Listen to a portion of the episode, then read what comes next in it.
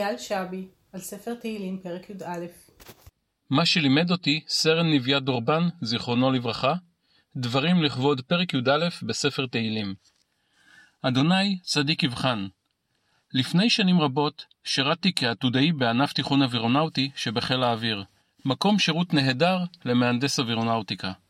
בענף פגשתי אנשים נפלאים, קצינים, נגדים וחוגרים.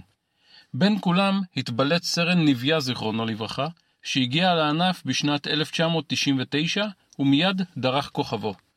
תרומתו של נביה ליכולותיו המבצעיות של חיל האוויר ניכרת עד לימים אלו בזכות כישוריו המקצועיים והחשיבה היצירתית בה ניחן.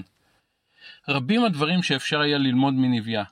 מכל אלה אימצתי את המשפט שהיה כה שגור בפיו: אם קשה לך, סימן שאתה בעלייה. פסוק ה' שבפרק י"א מכוון אותי בדיוק לאותו מקום שאליו כיוון נביה.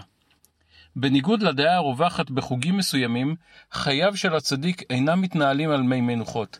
חייו של הצדיק הם מבחן אחד ארוך ומתמשך. אולי הצדיק ענה נכונה על שאלות 1 ו-2 במבחן, אך כדי להוכיח את צדיקותו, עליו להמשיך ולענות נכונה על כל השאלות המתפרסות על פני כל ימי חייו. נגזר עליו שכל חייו יהיו קשים. נגזר עליו שכל חייו יהיו בעלייה מתמדת.